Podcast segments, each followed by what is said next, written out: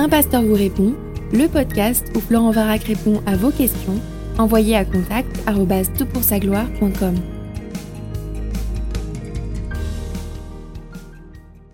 Bonjour à tous, alors je suis heureux d'être accompagné d'un cher ami, Daniel, qui, est, euh, qui va se présenter et on va parler pendant deux ou trois podcasts des questions d'addiction. Alors comme je ne suis pas un spécialiste de ces questions, si ce n'est mon petite addiction au café, ça va ça? C'est pas le, plus grand problème qu'on rencontre. Hein. Et donc on va, on va pouvoir profiter de l'expertise de, Daniel. je te laisse te présenter Oui, ouais, je m'appelle Daniel et euh, je suis médecin addictologue il y a environ une dizaine d'années. Euh, C'était pas prévu dans mon programme, je suis, je suis tombé dans l'addictologie. Au début ça me plaisait pas trop. Et puis finalement, j'ai eu beaucoup beaucoup de bonheur à m'occuper de, ces gens qui étaient vraiment prisonniers des produits et des comportements, on en parlera. Et, euh, aujourd'hui, je, peux dire que euh, avec un regard spirituel, je me rends compte que Dieu m'a donné beaucoup d'amour pour ces gens qui sont, euh, qui sont vraiment enchaînés et, qui, qui, parfois désespérément demandent de l'aide pour s'en sortir. Alors, on va tout de suite mettre les choses au point. on va avoir de l'espoir au travers de ces podcasts? Bien sûr, bien sûr. Et donc, on va commencer un peu par parler des définitions. C'est quoi une addiction? Alors il y a une définition que j'aime beaucoup, c'est euh, une obligation de satisfaire un besoin nuisible. Un besoin nuisible. Et là tout compte. Hein. Obligation parce que tu as perdu ta liberté.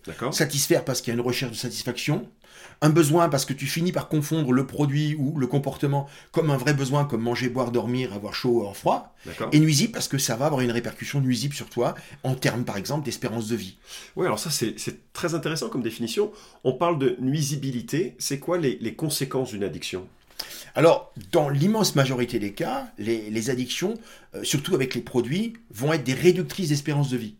Certains produits euh, sont très agressifs. Par exemple, si tu deviens accro à l'alcool, heureusement que 8% des consommateurs d'alcool deviennent accros. C'est-à-dire qu'il y a quand même 92% de gens qui n'ont pas de problème avec l'alcool.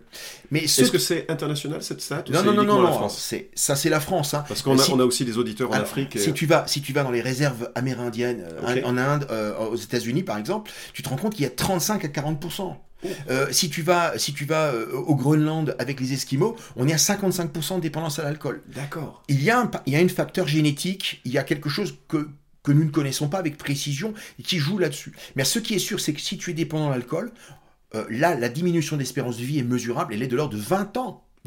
C'est-à-dire que les, les, alcooliques qui ne sont pas soignés, c'est-à-dire qu'ils n'arrivent pas à arrêter, ils ont une diminution d'espérance de vie. Ils meurent en général vers 50 ans, alors que monsieur et madame tout le monde meurent à 75. Donc la nuisibilité, là, elle se mesure radicalement. Bah, tu peux le dire avec le tabac. Le tabac, on a des chiffres, alors là, beaucoup plus précis encore. Un fumeur versus un non-fumeur, en moyenne, il a 12 ans de vie en moins pour celui qui fume. C'est énorme, 12 ans. Mais bien sûr, il y a quelques contre-exemples. Il y a toujours des fumeurs qui vivent vieux, et puis il y a quelques non-fumeurs qui vivent. Mais c'est tir, c'est que les, fumeurs se trouvent des excuses en regardant le contre-exemple. Alors je leur dis, il faut que vous ayez l'habitude de gagner au loto, les gars. Hein. Eh oui, c'est ça. Parce que, parce que la statistique, elle, par contre, c'est, on a plutôt l'habitude de perdre dans ce ouais, c'est ça. Oui, d'ailleurs, on parlait euh, tout à l'heure de Winston Churchill, et tu m'as appris quelque chose que je savais pas. En fait, finalement, il s'est bien fumé. Il, avait, il avait beaucoup de cigares dans la bouche. Et il, fumait, il buvait aussi du, whisky, etc. voilà.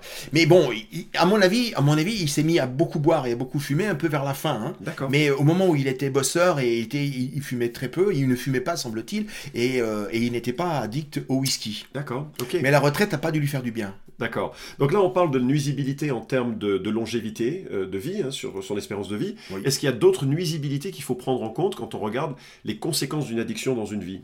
Alors bien sûr, euh, euh, l'addiction, qu'elle soit d'ailleurs à produit ou à comportement, elle va avoir une répercussion sur l'ensemble de ta vie. N'oublie pas une chose, c'est que le, le produit, surtout les produits, vont devenir l'élément central de ta vie. C'est que où est-ce que je trouve mon produit, à quelle heure je l'ai, combien, combien est-ce que j'ai l'argent pour l'avoir, est-ce que j'ai cet argent, est-ce que je l'ai pas, comment je peux l'avoir? Donc ma vie tourne autour du produit, ce qui veut dire que j'ai plus de place dans ma vie pour le reste, pour ma femme, mon boulot, mes enfants, euh, mes voisins. Euh, donc sociétalement il y a un appauvrissement et souvent euh, professionnellement en fonction des produits, ça va parfois très très vite. L'alcool parfois c'est assez. Il y a des gens qui arrivent à tenir le coup avec l'alcool d'une façon assez surprenante. ils donnent le change, alors ils boivent le soir, etc. Mais Très vite, on s'en rend compte aussi. Et alors d'autres produits, comme par exemple l'héroïne la cocaïne, ils tiennent pas plus qu'un an ou deux avant que les répercussions sociétales, familiales, professionnelles sont massives et souvent définitives. Oui, d'accord. Et donc, euh, oui, parce que les, gens ensuite vont pas entrer en une relation parce que la personne est tellement omnubilée hein, par, son, euh, par son addiction. C'est ça un peu que tu, soulignes. Alors, on a parlé de, l'alcool et du, du tabac. Euh, quelles sont les addictions un peu à des, à des produits euh, que l'on voit euh, de plus en plus, que tu vois dans ta pratique. Puis ensuite, on parlera un peu des, addictions. Alors, alors, je vois beaucoup aujourd'hui, bien sûr, de cocaïne. La cocaïne qui était finalement assez cachée il y a encore 10-15 ans est, est en, grande montée en puissance en ce moment. C'est le produit phare avec les psychostimulants, c'est-à-dire le MDMA, l'ecstasy, etc. Tous ces produits stimulants. Et puis, bien sûr, l'héroïne qui, qui reste toujours, elle a toujours un grand public, malheureusement, mais qui n'est plus le produit prioritairement consommé ah, euh, et qui n'est pas aussi le premier produit mis en avant. Et beaucoup de personnes vous disent, je suis venu à l'héroïne secondairement parce que je gérais la descente de la cocaïne. Ah, Ce qui est une catastrophe parce que finalement ils sont accros aux deux après. Et la dépendance de la cocaïne est assez différente de, de ce qu'on parle de la dépendance de l'héroïne. Mais on ne peut pas rentrer dans ces détails aujourd'hui. Et ensuite bien sûr je dirais il y a un produit important dont il faut on dit un mot, c'est le cannabis qui, est un produit. Tu, demanderas à n'importe quel spécialiste euh, qui s'occupe d'addiction, que ce soit un psychiatre, un édictologue, même des médecins qui gèrent ces patients, ils vont tous dire c'est un mauvais produit.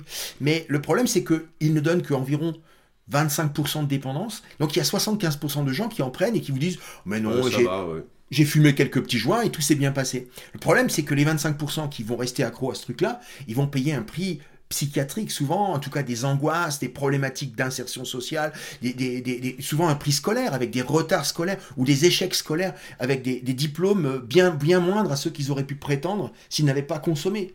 Et donc, ça a un coût finalement financier énorme si on s'y rend, bien, rend bien compte. Non, c'est pas un bon produit, mais on, va en train, on est en train de légaliser le cannabis au niveau de l'Europe de l'Ouest, on dirait même au niveau occidental, pour des mauvaises raisons, parce qu'en fait, simplement parce que politiquement, on n'arrive pas à contrôler ce produit. Oui, et généralement, lorsque j'entends, je ne sais pas ce que tu observes, c'est que c'est une porte ouverte vers d'autres drogues. C'est-à-dire que c'est jamais satisfaisant suffisamment.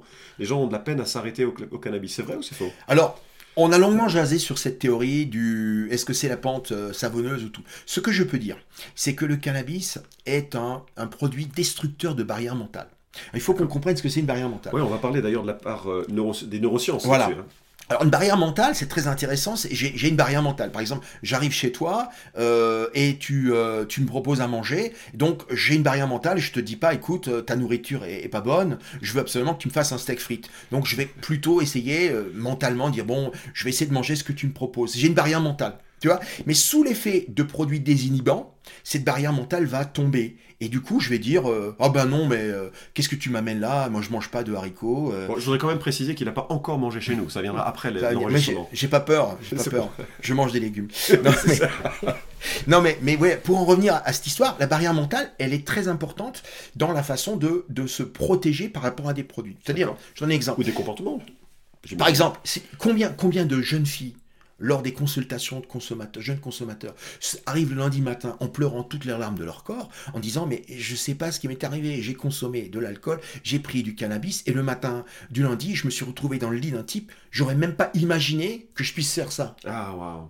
Barrière mentale. Oui, c'est ça. Barrière mentale. Ou alors, par exemple, euh, je, suis convaincu que je veux juste fumer, mais que je veux pas prendre d'héroïne euh, ni de cocaïne en sniff, mais sous l'effet du, du, produit, je vois, allez, ce soir, c'est cool, c'est la fête, allez, allez, une fois, file-moi-en une, allez, allez, un petit rail, juste pour voir. Et hop, tu ouvres la porte, le produit rentre, tu vas avoir une expérience positive, souvent très positive. Alors, il faut tout de suite dire une chose, hein, les drogues, il, il faut pas dire que c'est mauvais. Au début, c'est bon mais ça ne dure pas. Oui, c'est ça. Et après, après, on paye le prix. Mais au début, il faut surtout pas dire que c'est mauvais, parce qu'au début, c'est ça le piège. Au début, c'est bon. Et donc, les gens viennent et vous disent, vous savez, j'ai expérimenté l'héros, la coke, c'était génial. Oui, j'ai dit, et maintenant, on fait quoi? Et maintenant, on fait quoi? Mais j'y pense tous les jours, docteur. J'ai dit oui, et maintenant, on fait quoi? Moi, j'ai pas un burin pour vous l'enlever du cerveau. Ah oui, c'est ça. Donc, on a parlé de substances, on a parlé d'alcool, de, euh, marijuana, on a parlé de cannabis, on a parlé également de, toutes les autres substances. Est-ce qu'il y a d'autres types d'addictions? Bien sûr. On a, les, on a ce qu'on appelle les, addictions comportementales, qui qui étaient pas, euh, qui, qui sont existent depuis très longtemps, hein, mais qui finalement se sont, euh, qui, qu'on cherche et qu'on dépiste mieux depuis maintenant une dizaine d'années. En fait, on commence à les chercher. Et en fait, qu'est-ce qu'on se rend compte C'est que souvent, elles sont co-intriquées. C'est-à-dire que tu, vois arriver quelqu'un avec euh, une dépendance au cannabis, mais en même temps, euh, tu découvres qu'en fait, il est, addict au jeu de grattage au jeu d'argent. Tu sais, les, les Ouais, ouais, petits, ouais. voilà. Et puis d'autres qui vous disent, euh, voilà, moi j'ai un, problème avec l'alcool, et en même temps, euh, j'ai un comportement absolument euh, bizarre au niveau sexuel, et ça, ça, c'est voilà, je, j'ai de la masturbation compulsive, j'ai, des patients qui se masturbent 27 fois, 32 fois par jour, avec des blessures, je te raconte pas, tu vois. Et, mais mais ça, les, ça, les, ça, les, ça les met en situation très compliquée, parce que dans leur vie, leur vie est vraiment impactée par cette... Et ils veulent, ils voudraient arrêter, mais ils ne peuvent Ils plus. sont- ils sont coincés. Ils sont complètement coincés dans, dans ça. Alors, euh, on fait la liste un peu des, des addictions comportementales, puis ensuite on, on évoquera un peu comment. Alors les addictions comportementales, on peut, on peut en parler euh, rapidement. On, a bien sûr les addictions sexuelles dont on pourrait longuement parler. hein. Rien que ça, ça serait euh, un podcast un soir. hein. Et, Ouais. et, et- et pas, et pas, et pas facile à, et pas facile à, à, à- expliquer à- à- lors d'un podcast parce qu'il y a des choses euh, parfois assez bizarres qui remontent. Tu sais, quand tu es dans un bureau avec des gens qui te racontent des choses comme ça, tu te dis, Oh, ça existe? Ah bon, c'est même pas ça, possible. ouais. Voilà. Ouais. Ensuite, ben, on a beaucoup de problèmes de jeu d'argent. Alors ça, c'est beaucoup, beaucoup euh, avancé. Euh, euh, des gens qui, qui dépensent des sommes absolument phénoménales, Ah, oui. qui sont convaincus qu'ils vont gagner la prochaine fois alors qu'ils ont tout perdu. Ah oui. Voilà. Et puis, on a euh, de plus en plus de gens d'addiction au sport, ce qu'on appelle la bigorexie. Donc, des Ah. gens qui ne, voilà, qui ne s'autorisent pas à se reposer s'ils n'ont pas fait un minimum d'activités sportives, qui, qui font des courses, du sport à la maison, etc. On a ça. On a aussi des problèmes de ce qu'on appelle d'oniomanie. C'est, c'est, j'appelle ça l'amazonite aiguë. C'est les, les, les achats. Achat Les troubles Ouais, d'achat. Mais c'est une des caractéristiques de ça, c'est des gens qui achètent, mais ils déballent pas.